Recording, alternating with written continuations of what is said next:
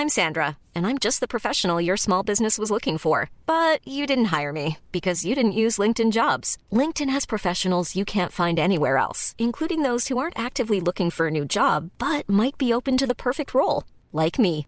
In a given month, over 70% of LinkedIn users don't visit other leading job sites. So if you're not looking on LinkedIn, you'll miss out on great candidates like Sandra. Start hiring professionals like a professional. Post your free job on linkedin.com/people today. Many of us have those stubborn pounds that seem impossible to lose, no matter how good we eat or how hard we work out. My solution is PlushCare. PlushCare is a leading telehealth provider with doctors who are there for you day and night to partner with you in your weight loss journey. They can prescribe FDA-approved weight loss medications like Wegovy and Zepbound for those who qualify. Plus, they accept most insurance plans. To get started, visit plushcare.com slash weight loss. That's plushcare.com slash weight loss.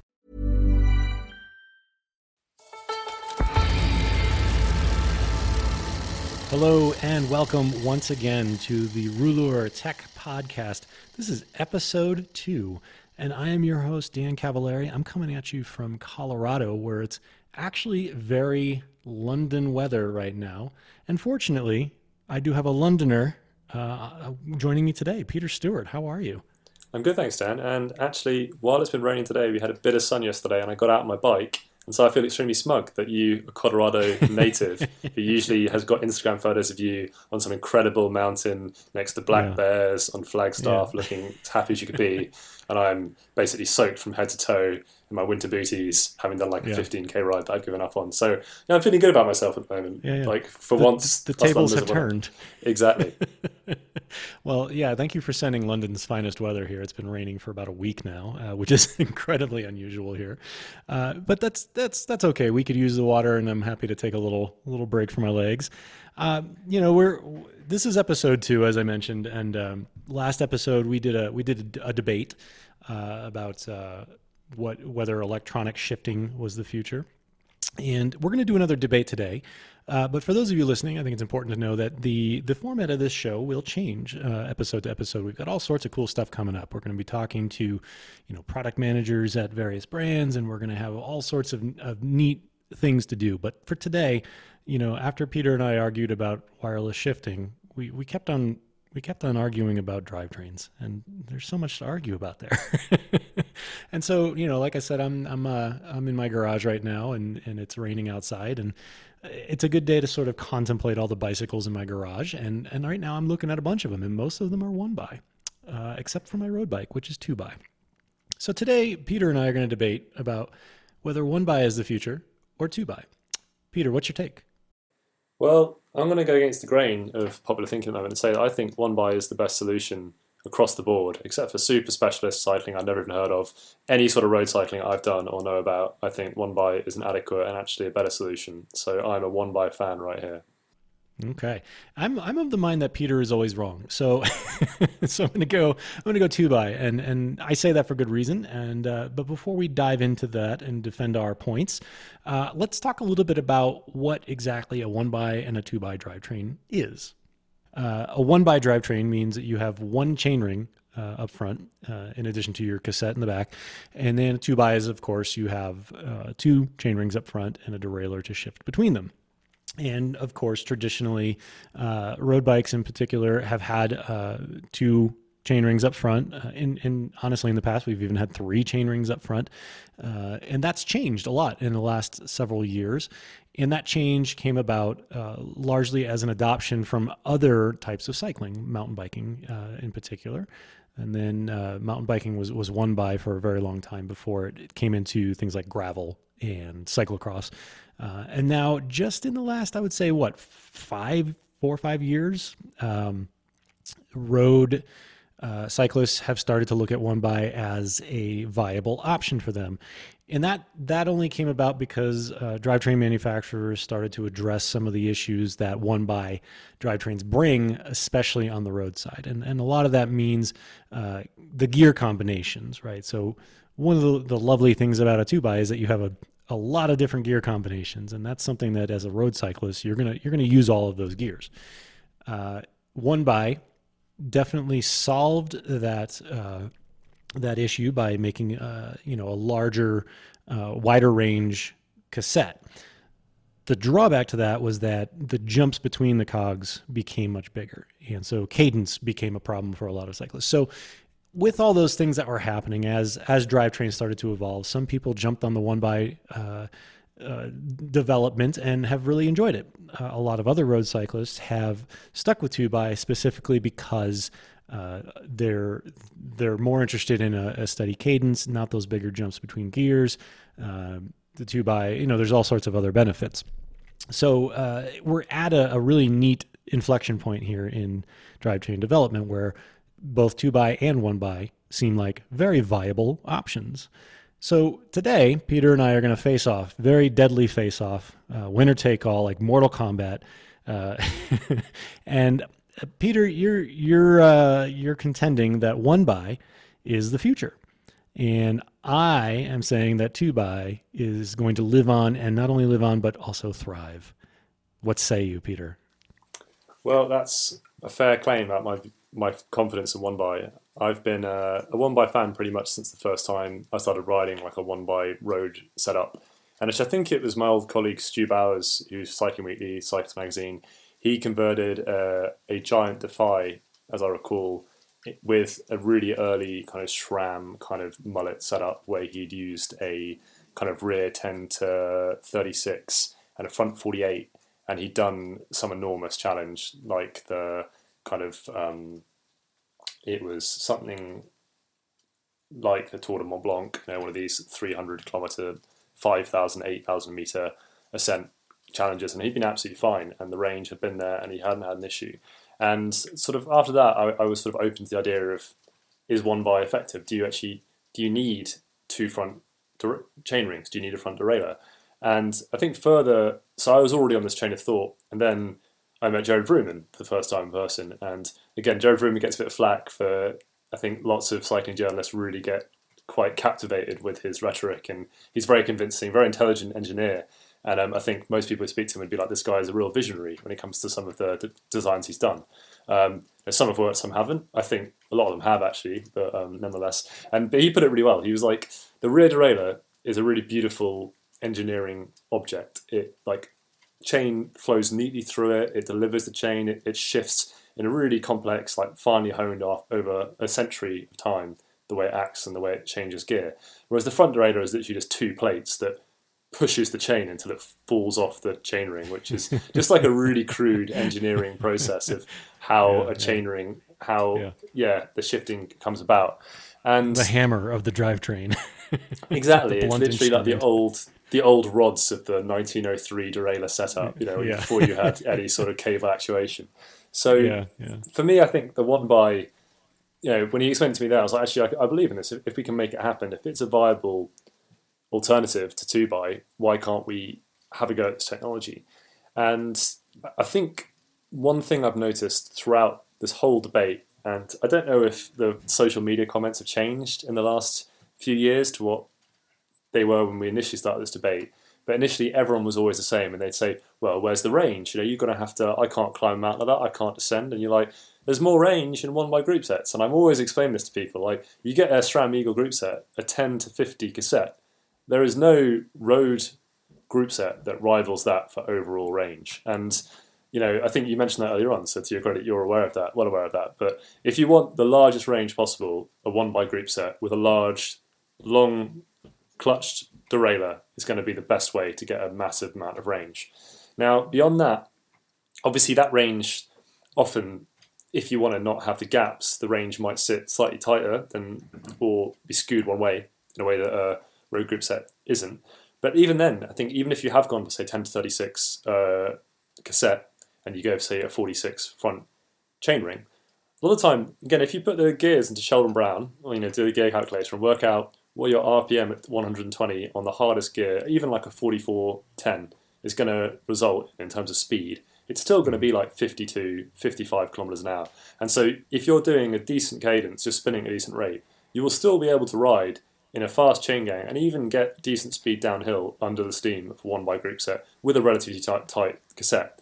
But nonetheless, I've sort of digressed here because there's actually a wider point, which is that there's this Yes. whole illusion about the amount of gears that you get on a two by group set. You know, the idea that you've got 22 gears when you don't have 22 gears. You know, like a, double chainring uh, setup, you know, 5339 with a uh, 11 to 26, I believe, only actually has 14 functional different gear steps. And so, you know, when you actually look at the duplicates, like, you know, when you compare the 53 19 to the 39 25, whatever, you know, it ends up being effectively the same gear. So you're not actually getting any benefit from those gear steps. All you're really getting is the benefit of the fact that when you're on the front large chainring, you're having smaller steps, relatively speaking. But even then, I think those steps, again, to take it to another level, are a lot less relevant at the high end of the cassette as well. So you can have a bigger spacing at the high end of the cassette. As you know, mm-hmm. 3T did experiment with that with the Strada about having cassettes that were quite tight in the small cogs, you know, when you're going to have to be really finding that cadence to keep up the group. And then as you get to the large cogs, you're like, well, you're just hanging on. You're, you're just trying to go uphill, uh, kind of whatever cadence you can manage. And so, you know, that was the design I think you can you can you can cater for. You don't need to have a consistent gearing step throughout the whole cassette. So, but these are all reasons why I think two by kind of is slightly overegged. And beyond that, I think we've just been going for more and more gears for you know 12 speed and even 11 speed. I mean, I think like we kind of had things worked out with nine speed. You know, it was it was actually it was a nice group set, and the, the maintenance for these group sets it's got to be said. I mean, I don't know if this is an old wives' tale, but I've heard this from Mike Burrows and many other old engineers that you just did not need to clean, clean your chain or clean your cassette nearly as often with old school kind of nine speed, eight speed group sets because you know you just didn't have those tight components, those thin chains. You just wouldn't get the same ingress in like packed dirt and grease. So. The question is really, what is the benefit of these more gears? And I, I think personally, and again, I'm actually usually I'd say the opposite thing that the consumer's right, and when consumers say I like disc brakes, they're saying it because Yeah. it's true. But I think with Right. gears, they're actually wrong. I think they, Okay. when they say I want 24 gears or 22 gears, it's just a really Mm-hmm. simple quantitative step because of what Mm-hmm. They see on the shop floor. And again, it's like me when I was like a 10 year old boy and I was looking at like 27 speed bike blew my mind. Mm-hmm. I, have no idea why. There's literally no reason whatsoever. I, I, I don't think I ever shifted off off the middle chain ring. You know, it's just like I didn't know how. No one had taught me. So Yeah. it's just this this weird thing that like, you know, 27 gears is better than than than 18 or what have you. So um, so I think yeah, you know, in this this point I was saying, oh, we used to have triples. If people are really obsessed with steps, go back to triples. Go and get your triple chainring, and then you can have all the fun you want with a triple. Sure. But um, but so I think the overall benefits of one by, again, I think you've got, you know, the a lot of like clutched long cage derailleurs that give you a lot of range that don't have chain skips. So when you've got the multi train riding, it's better. I think it looks nicer. You have less weight. You have one less maintenance consideration, which is the front the front derailleur, which I don't know about you, but I always like. I don't think it's that common to get a bike for test and not to have some sort of rubbing at some point Yeah, of the front sure. Cha- derailleur and the chain because I just think you try and try and try and it's just like tss, tss, tss, you're like ah God. Mm-hmm. you know obviously if it's your own bike you have it for years but obviously as a bike tester for a decade like I'm always getting these new bikes and I know I probably should get it in a stand and spend like two hours like getting it absolutely fine but usually I just go out on it and I'm like yeah sweet bike. And then, and then I'm like oh it's rubbing this is so annoying. And if you just remove that consideration altogether you know it's one by it's a simple no rub no maintenance consider uh, no fuss solution and you're not going to pack the, you're not going to have to worry about a whole more bunch of internal cabling. You can just have a blank for where the usual uh, front chain uh, front um, shifting cable would be. And so for me, I just think the whole thing is just simpler. And you know, ultimately, when we get to the point we have like 13 speed group sets like the Ekar or the Rotor, I think there's a lot of gearing and like in terms of range and in terms of steps on offer. And I think the real only limit, and the reason I think it hasn't taken off, is probably because for professional riders, a lot of time this isn't a very good solution because they have to be going at such a specifically competitive pace at all points of their cycling. Like when they're climbing like a 15% climb, they're still going at the absolute threshold and they're still trying to get like an extra, you know, half a kilometer an hour. And when they're going downhill at like a storming 94 kilometers hour, they probably still would like to get a little bit of cadence and and try and get a bit more speed. But you or I, or even really good cyclists, don't often have to, you know, actually exert themselves at those levels because usually on 15 20% climb I mean, even really good rides don't aren't usually going absolutely. They're just trying to get up it. They're like, I'll, if I can, if I can maintain a cadence, because you know, like Mortirolo. Uh, do you know anyone that can keep cadence on like that kind of climb? I've never met. You know, like you see Contador, and he's like, oh, you know, he's at eighty. You're like, no, there's no group set I've ever seen that can allow you to do ninety RPM without just looking like some some ridiculous right. mountain biker on a you know climbing at like two kilometers an hour. But so I think you know it's just a different. You know, you you just kind of you just kind of manage, I think, a lot of time uh, on a road bike mm-hmm. as a normal cyclist, and you hit the cadence you can you can ride at and that's absolutely fine. Um, I think I think one by basically means that at those outer extremes, you won't get the exact ideal cadence solution, but most of the time you'll get the overall range that you desire. So you'll be getting enough gearing to get up the mountain, or enough gearing to you know pedal out on a descent, and then you're in a tuck or whatever. Not a super tuck because that's banned, but a normal tuck. And so yeah, that's overall. yeah, for now. Yeah, well, that's the next thing. Obviously, once the one bike yeah. comes in, we'll be reintroducing uh, yeah. yeah. the super tuck. But um, yeah, and I think this whole thing, you know, really, it, it, probably was killed dead in the water as a result of the uh, aqua blue kind of experiment with the 3T Strada. Sure. Um, mm. And I think that was that was a shame actually because I think that was a really cool bike and I think it was fair for those guys to say they didn't like it. And, and to be fair, actually, Gerard Vroomen, I'd spoken to him in the early stages when he was considering that, and he said he, he viewed pro teams as an experimental experimental test bed, and that's where he saw the benefit. And to be fair to him, he said that he's like, you know, we're going to experiment with Team Aqua Blue, and they said they didn't like it, and that's actually an experiment that works. Ultimately, you're like, well, you experimented, the team said they didn't like it. They said some kind of mean things about 3T, which I don't think was entirely fair, but they can say what they want. But um, yeah. Um, but and but I think lots of consumers really love that bike as well. To be honest, I yeah. think a lot of people I see around the 3T Strada love that, and the 3T Strada Due. Again, they're both really great bikes. So it was interesting, and I think that whole thing of it going into the pro peloton and being rejected really yeah. killed it for a lot of road cyclists. But I think mm-hmm. we'll maybe see at some point a resurgence. And I think when I was at the World Championships in 2019 in Harrogate, I think Bauke Mollema was riding a one by group set um, which I got excited about and wrote an article about, and then obviously he didn't even finish the race. So, but but he was riding a one by after the Aqua Blue experiment, right, and he was right. managing that. He was he was excited about riding a one by SRAM ETAP group set, and it was, mm. it was still a pretty hilly course. So he thought he could maintain a ride. He, he thought he could you know stay up with the pack and ride at a world class level with a one by group set, which I thought was interesting. Right. But as many people pointed out to me, he didn't finish, so it didn't work out for him. Right. So there we go. but anyway, so I suppose I'm sort of just uh, rattling on here. I could go on for a while longer, but I think I have to give the floor to you to make yeah. a counter argument, because otherwise I'm just going to yeah. talk about the history of derailleurs and what have you. Yeah, well, you know, you could we could uh, we could make this podcast a, a, reference for people, and they can just keep coming back to listen to Peter talk about the past, aspects of derailleurs. Well, I, you know, those are all very compelling arguments. Uh, you're absolutely 100% wrong, and I intend to prove it. Uh, but first, let's take a quick quick break, and when we come back, uh, it is my turn to tell you why I think that two by is going to remain the king supreme of the road world for the time uh, time being and for the uh, the long haul. To be quite honest, but first, take a quick break. We'll be right back. Why, hello there. Podcast interruption alert, but I will only take a few short moments to say that if you're enjoying this podcast, you will love the regular magazine. So if you're not a reader already, then you can subscribe at rouleur.cc for as little as £6 per month. If you don't speak Northern Irish, that's six times 100 pennies. And for the price of a few coffees, you get regular columns from the wonderful Ned Boulting, myself, Orla Chennaoui, and some of the very finest independent cycling journalism there is, all wrapped up in a wondrously beautiful publication. Go to rouleur.cc. I'll leave you to it. So, my name is Oren Peleg, and I'm an investor in Laka. Three things that really caught my eye. The first one is, is they're looking to change the insurance industry, which is a very large industry and I think needs change. The second thing is, is I'm deeply passionate about getting people onto wheel. We need to address our congestion and pollution crisis, and I believe that two wheels have a massive role to play in that.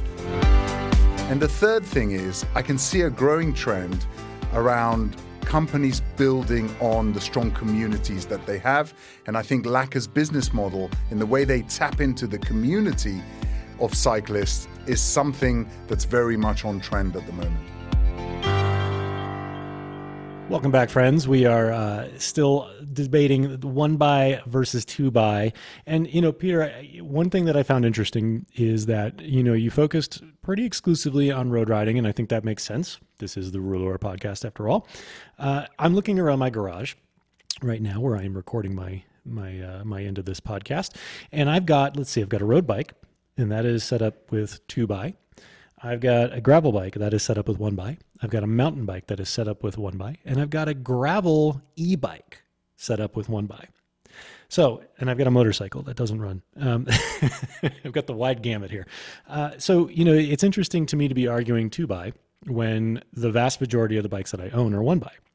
And there's a reason I think that two by is going to last for the long haul in the road world specifically. Uh, well, there's a lot of reasons. I mean, first, I think the way people ride road bikes is fundamentally different than any other discipline. Uh, and I think what most road riders want is control. Uh, and so for me, I'm in I'm here in Colorado. And between my house and the nearest mountain is about, I don't know, 40, 40 minutes of pretty flat rolling um, uh, terrain. I, I don't need the two by there. But as soon as I get to Golden, Colorado, it starts kicking upward. I need every single gear I have. I need every single combination I have. And like you said, with a one by, I probably have the range I would need.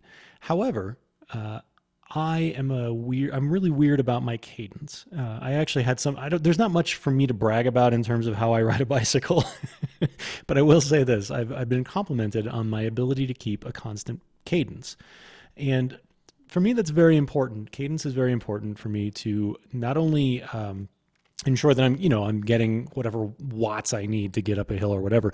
But for me, mentally, um, it it keeps me honed in on. Uh, you know what kind of efforts I need to put in for the varying terrain, and so I like to keep a very steady cadence. And what I've noticed, and, and like you, I've tested a gazillion bikes. I'm always on a different bike, one by, two by. I've done it all. Um, what I've noticed is that with a two by setup, I am always able to keep a better, more consistent cadence. And despite improvements with the wide range cassettes, there are still fairly sizable jumps between gears that can really affect your cadence. So, you know, if you think about the different styles of riders, there's there's definitely the tempo riders, the, the cadence riders, and then there's just the gear mashers, there's the climbers. There's a gazillion different types of riders. And I think the two by drivetrain from a commercial standpoint, as somebody, you know, as a, as a brand trying to sell a bicycle, the two by is going to uh, be the, the solve for more types of riders.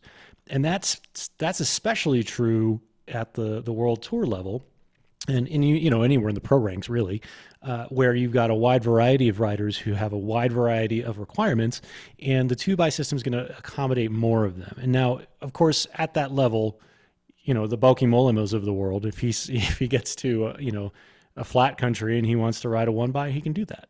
Um, and you know if he's going to be in the mountains, throw on that two by. That versatility is exclusive, almost exclusive to the top echelon of riders. For the rest of us, uh, you know, most people who buy a bike buy one bike. They don't buy ten like we do, like because we're crazy. Um, and so there there has to be sort of a, a, one solution that works for the vast majority of people, and I think two by is that. Um, you know, and and you mentioned you know the the idea that you know you've got 11 speeds in the back and two up front. That's not necessarily 22 speeds, and that's absolutely right. But at any given point, maybe you have four gears. You know, in the say you're in the the small chainring, you got four gears out back where you're feasibly going to spend most of your time when you're in the the small chainring those four gears are ideally suited to that situation, to climbing or whatever it is that you're doing. When you shift into the big ring, then you're, you know, on the other side of the cassette and you've got those whatever six, seven, eight uh, cogs that are useful in those situations. And I think it's that sort of refinement uh, that makes the 2 by more appealing.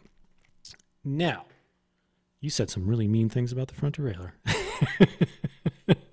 I'm gonna uh, I'm gonna defend our dear front derailleur. Uh, and I and I'll be clear here. Again, I think the front derailleur will live on almost specifically, exclusively when it comes to road.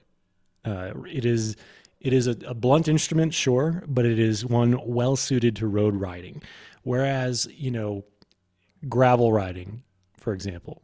Uh, you you want the simplicity. Uh, you you don't want a derailleur front derailleur to die on you in the middle of Kansas, you know, and frankly, you don't need uh, those options, right? Because the the courses in that sense are going to be different than they are going to be for a road course. You know, road road riding, you're up, you're down, you're on the flats. Gravel, you're you're mostly flat, and then you'll get some short kick ups, and that's sort of the same thing with mountain biking, right? Like you can have those long grinded out climbs, but more often than not, you're going to have those sort of up down up down up down, you know, really sharp, really uh, quick. And in those cases, eliminating the complication of a road or a front derailleur makes a lot of sense. On the road side, however, there's there's long stretches of time where you might be going uh, as hard as possible. There's uh, long stretches of time where you're going to be, you know, surviving, as you said. And again, I think when it comes to riders who are at sort of a, a higher level of riding, not just you know the, the newbies who smash the gears uh, into whatever gear they need very indelicately. Uh, road riders, are, road racers are more particular, right? You want that. You want the option to have the right cadence, the right gear, uh, at all times. And I think the two by offers that more concisely than a one by system does. You're not compromising anything uh, for the sake of simplicity. I would also say that you know the weight argument. I'm I'm just not sold. I think you know I've I, would have to look back and see what the differences are in some of these group sets. But I think the difference between a one by group set and a two by group set in a lot of situations is pretty negligible. Uh, we're talking about 250 grams. Uh, let's let's compare that to something. A full water bottle probably weighs about 600 grams. Yeah, but if a frame was from going from 750 grams to 500 grams, that'd be mind blowing. Everyone would say, "This is the greatest frame ever made. It's changed the cycling industry." Uh, know, 250 grams, it can be significant in frame design or bike design. Just putting that out there. I know in the, in the, in the broad philosophical sense, 250 grams is completely irrelevant. It's like, yeah, as you say, not filling a water bottle up or not. But uh. but, also the, the function of a frame between a, a two, you know a whatever gram frame and then 200 grams less of that frame, the function is going to be largely the same. Whereas with a drivetrain, you're you may be and you're not even adding 200 grams. You were at 200 grams extra. Now you're debating whether to take 200 grams away by going one by. Uh, but you're also when you make that debate you're also debating taking away a pretty significant function of the bicycle right yeah. so you know it's not the same it's not the same debate i guess is what i'm saying with frames the, the, the goal is to make it as light as possible but the actual function of a frame isn't going to change uh, with a drivetrain when you take that weight away you're taking a function away and so mm-hmm. you need to d- decide whether that function is worth 200 grams you know and to me, it is. I think just the the the ability to tailor my cadence as much as possible and always have the right gear. Let me give you let me give you two examples. One, this is a fun one because Peter, you were there.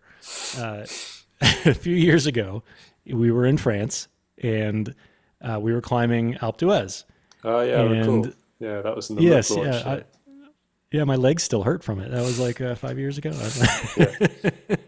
um, and you know, the whole goal with Alpe d'Huez, right, for us mere mortals, is beat an hour. You got to beat an hour.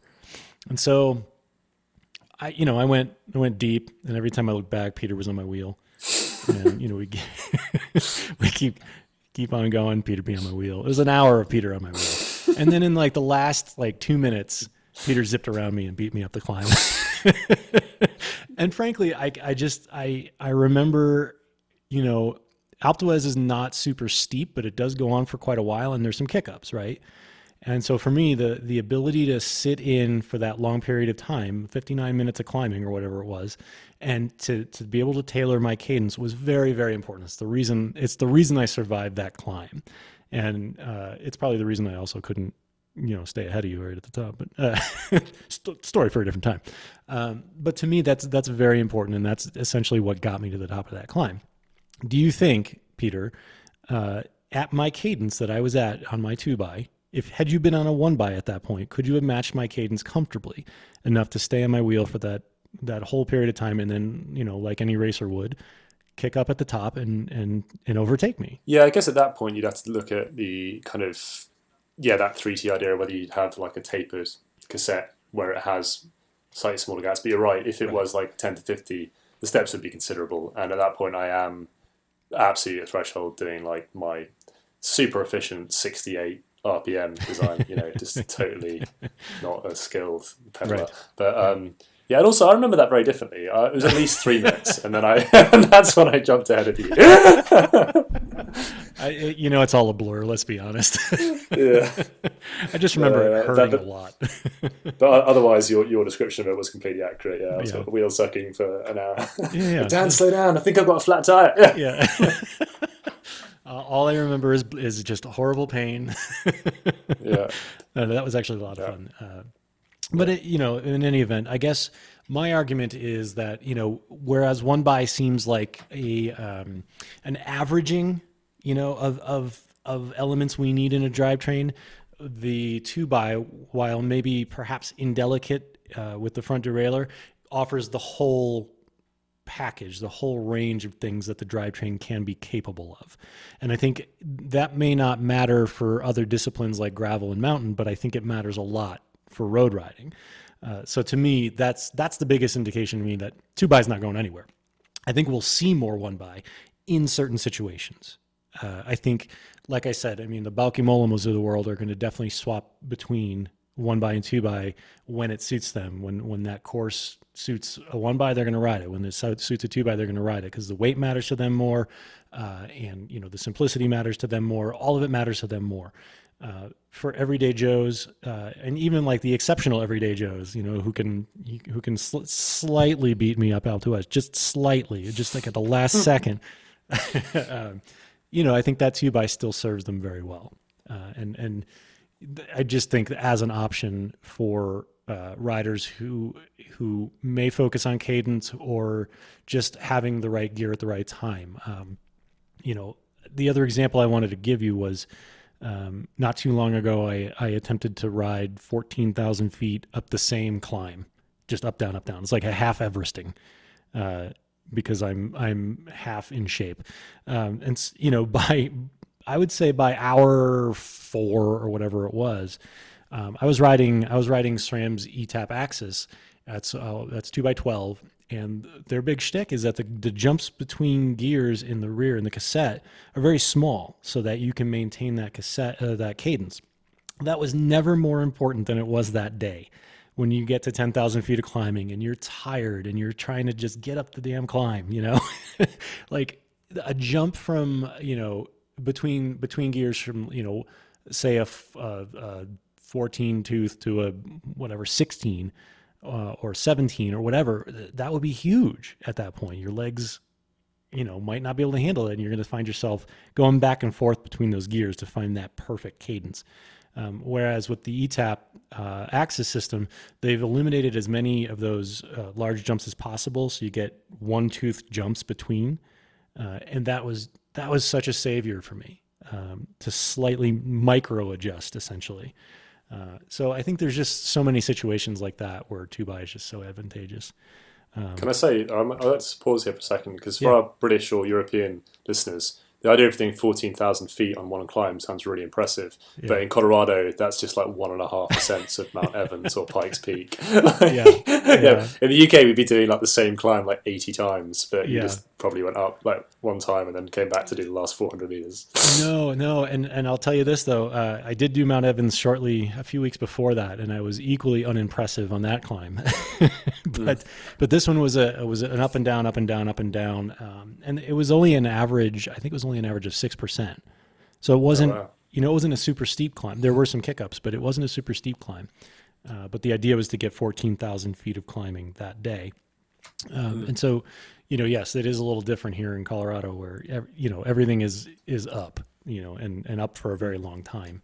Um, and that's a good example. I mean, Mount Evans. I've climbed Mount Evans once, and I pray I never have to do it again. Uh, it was Yeah. very painful, and it's four straight or three and a half hours of climbing without let up Yeah. uh, at that point you'll want every edge you can get you know and that and maintaining your cadence is going to be very important in situations like that Yeah, that's actually that's one time that I couldn't actually get enough gearing, even on like a two by, because it was actually wasn't Mount Evans, but Pikes Peak. That's maybe Yeah. ten feet lower Yeah. at its out its height, but up there because you got the lack of oxygen, you're really Mm-hmm. struggling, and actually getting getting over the top of the gear, getting some cadence is super Yeah. difficult. And there, um, I mean, they're kind of a, that had been like a one by would have been okay. So I'm just trying to get up it. But then your example of out the way where you are on the threshold trying to keep up with somebody, that is a fair point. That they're those high end tight gears are actually really Yeah. quite valuable.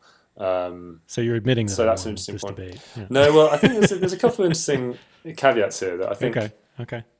So I think firstly that it's interesting that in this debate we talk about high end road cyclists, but we don't see entry level road bikes or even you know mid level road bikes coming with one by when actually it might suit the rider a lot more mm-hmm. if if you if, if this is your first road bike that you're getting coming into being a road cyclist from being a commuter, you mm-hmm. think one bike would be absolutely sufficient for your needs if you're not going to be because most you know most British riders aren't likely to be climbing out the way immediately, and they certainly won't do it at the pace we did it. You know, the mighty pace of you know seasoned tech journalists. But you know, I think that there probably wouldn't. There'll probably be a few years before you get to the level of cycling where you're likely to be really able to put a concerted threshold effort on a climb like that. Um, so I find it weird that you don't get just you know the normal beginner bike being a one by. It doesn't necessarily strike me as making sense that those benefits you're talking about are quite a high level kind of either it's the benefit you see from being a very high level athlete or as a very experienced athlete that knows your optimum physiology and your optimum performance at certain cadences. so Right, right. that's an interesting one. And then the other caveat, again, the trick up my sleeve that I didn't mention earlier on, but Oh, like here we go. there's this um there's this kind of whole new development of internal hub gear shifting with the classified hub. Have you seen this classified hub? So I, I know of it. yeah. so I've, I've, I've never seen it in the flesh. I don't even Yeah. really know how it works. But Yeah. uh, essentially, what it's offering is a ratio switch within the hub Mm-hmm. that then the cassette will move at a different pace to the hub itself. Right. And so that I think, as a future development in technology, is super interesting because, I mean, and to be fair, it is actually two by. You might claim, that? and that would How be true, but but it but what you're offering there is, is greater range Yeah. with, without using the the front derailleur and this clumsy front derailleur setup that's restrictive in terms of you know. Mm-hmm. Sure. I mean, uh, if they could know, pull that off, design and so on. if they could pull that off and not add a ton of weight, which has always been sort of the, the problem with those types of hubs, that could certainly be uh, a, a pretty a pretty big leap forward. Yeah, absolutely. Uh, But as it is, I mean, you know, how many years off is that? You know, and how many refinements are we going to have to go through before, you know, that that becomes a, a viable product? You know. that's very accurate that uh, those technologies we see come along a lot of time they seem so finished and so perfect and yet sometimes just never appear like i know the brim brothers power meter i don't know the, the, the shoes that had power meters within them those appeared literally about 10 years ago and it seemed like oh this will be the future power meters for and never saw a working sample you know even you saw them you know some magazines had them and things but a lot of the time it just doesn't quite hit the point to be saleable for the mass market so it might be the case here, but oh, that said, I, I know very little about the company. I've not seen a live sample. I'd like to. I think I'd be really interested to tr- test it out and see what it's like. Yeah, yeah, and I think that's that's one final point I think should be made before we before we wrap up here is that you know when we talk about all these these technologies that are getting poured into bicycles and you know we see all these astronomical prices and things like that, I think you need to realize that you know with with developments in bicycles, it's actually always more complicated than in most other vehicles. Uh, you know, the most common one that people compare it to is the motorcycle. Well, you know, I could buy a motorcycle for that price. Yes, but the, the the point with motorcycles is that uh, the engine is an engine. On the bicycle, the engine is you. And so uh, with a motorcycle, you know, if something's heavier, you just add more horsepower, you know, and it's that's that's the fix. With a bicycle, you can't do that. There's so many parameters that need to be met. And it needs to be usable, it needs to be smooth, it needs to be fast, it needs to be efficient, it needs to be light. You know, those are all things that are very difficult to meet, you know. And so for whatever reason, you know, that shoe, for example, the power meter shoe, there there was something that did not some parameter that did not get met uh, to make it uh, feasible for cyclists. And I think there are many things you can do with a, a drivetrain to make it more efficient, to make it, you know, whatever, faster, wider gear ranges. But does it meet all the other parameters? The efficiency, the the the lightweight, uh, you know, the usability, the tunability, all that other stuff. Um, that's what makes these so difficult, and that's why I think the drivetrain largely hasn't changed dramatically in, in hundreds of years. I mean, it's still chain driven, it's still gears. You know, um, you know now Ceramic Speed has something really cool coming out, or that has been out for a while, and they're trying to make that viable. But again, you know, is it viable for the cyclist? And that's always the big question. Um, for now, I still think two by is that answer. One by is definitely nipping at its heels, and uh, and I think we're going to see more of it. Um, it's an interesting point. I just had to say actually about the engine as well, because you're right that the engine becomes this factor that in terms of gear ratio, because the human body is quite limited in terms of what it yes. can achieve and what especially mine talk yeah. and what it's what it can do. but um, no, that's not fair, Dan. You know, you nearly kept up with me and out the way, and that's something a lot of people are pretty proud of themselves for. I heard um, that nearly. I heard the nearly part of that that qualification. um, yeah, that was the time my front brake was on the whole climb as well. It was such a bit. Oh, how about that? Yeah. Oh. no, the, um, but I think the interesting point is here. You know, the E road setup, and I don't know E roads on these things. I don't know if this will ever take off either, and I don't want to get into this conversation about E roads, but Right. E-Road, a lot of those solutions, like the specialized S-Works Creo, it's got a one-by setup because mm-hmm. you do have that solution at the really steep climbs that you have the extra mm-hmm. wattage from the battery coming in, and you have that help to get that cadence at a really mm-hmm. slow, really high incline and potentially quite slow speed. Yeah. So that's interesting. That slight addition of technology, bringing in a bit of electronic power to the bike, is actually mm. maybe removing the necessity for that front derailleur. And as you say, that's partly the same as motorcycle because you remove that design constraint that is the human body. But again. E-road bikes, that's a debate for a different day because we're opening a whole can of worms there. many, many cans of worms, I'm sure. Uh, well, we want to hear from you guys uh, who are listening, and you tell us who won, who won this debate. Is uh, is two by the future, or is one by? Is it a is it a is it a Colorado win, or is it a London win today? Uh, who's who's taking home the crown? Uh, you can uh, you can reach out to us, Peter. How can how can the folks reach you and and Rouleur? Well, we'd love to hear from you. Follow us on Rouleur Magazine Instagram, at Rouleur on Twitter, Rouleur Facebook page. Uh, read our content at rouleur.cc or email us directly at info at rouleur.cc. And uh, if you'd like to contact me directly, I'm on the social medias at Brown Tie Dan. That's on Twitter and Instagram.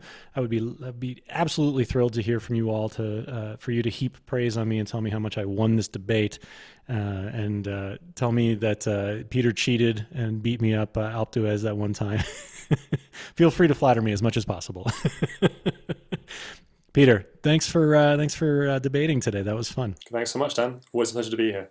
All right, and uh, this has been episode two of the Rouleur Tech podcast. We would love to hear from you. If you have suggestions for topics you'd like us to cover in the future, please do reach out and let us know.